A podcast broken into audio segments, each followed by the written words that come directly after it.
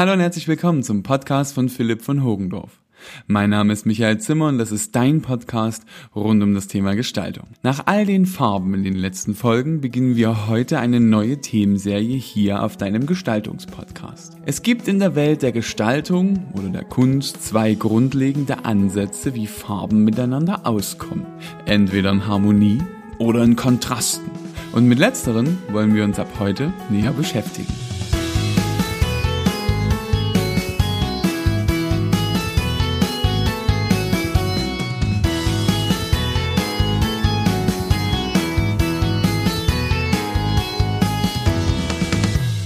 Jetzt, wo wir uns die Farben und ihre Wirkungen angeschaut haben, wird es Zeit, diese etwas im Zusammenhang zu betrachten.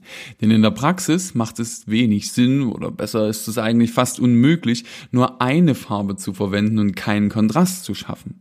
Denn Kontraste müssen nichts Schlechtes sein oder sich sehr in den Vordergrund drängen. Sie wirken auf unterschiedliche Weise und können auch wie Farben selbst positive und negative Auswirkungen hervorrufen. Doch bevor wir nun in die Materie einsteigen, hier erstmal etwas Geschichtliches. Ja, richtig. Auch in dieser Serie gibt es einen Nerdteil. Es mag sicher nicht ganz so viel Angeberwissen geben wie bei den Farben selbst, aber ich denke, ich werde schon was für dich finden.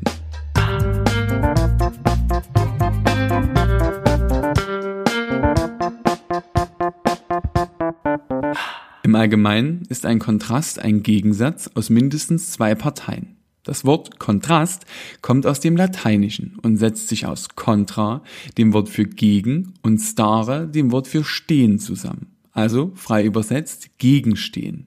Was kann sich in einem Kontrast immer entgegenstehen? Groß und klein, dick und dünn, laut und leise. Der Schweizer Maler, Kunsthistoriker und Kunstpädagoge Johannes Eaton untersuchte die Wirkung von Farben aufeinander und definierte so sieben Arten von Farbkontrasten.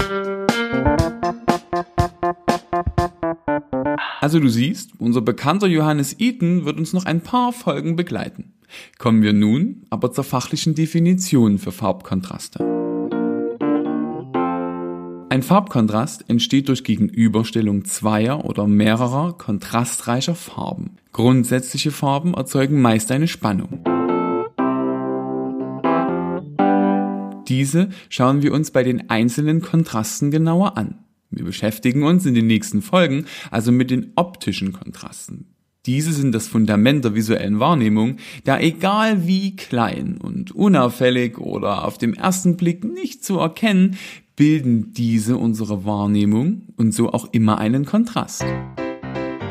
Welche Arten von Kontrasten gibt es also und mit welchen wollen wir uns in den nächsten Folgen ausführlich beschäftigen? Wir beginnen mit dem Farbe an sich Kontrast. Hell-Dunkel-Kontrast, Komplementärkontrast, dem Warm-Kalt-Kontrast, Qualitäts- und Quantitätskontrast, dem simultanen Kontrast und einen, der von Eaton nicht definiert wurde, den ich aber für sehr wichtig erachte, den Sukzessivkontrast. All diese acht Arten werden wir hier auf deinem Gestaltungspodcast gemeinsam anschauen und durchgehen. Ich werde sie dir auf eine gleiche Art und Weise vorstellen, damit du auch schon wie bei den Farben einen gleichen und kontinuierlichen Lerneffekt mit diesem Podcast erzielen kannst.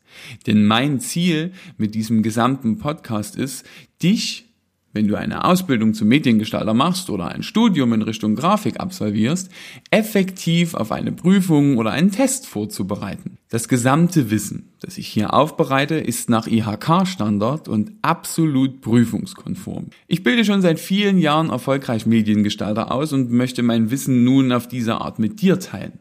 Apropos Wissen. Fassen wir also noch einmal kurz zusammen, worum es heute ging.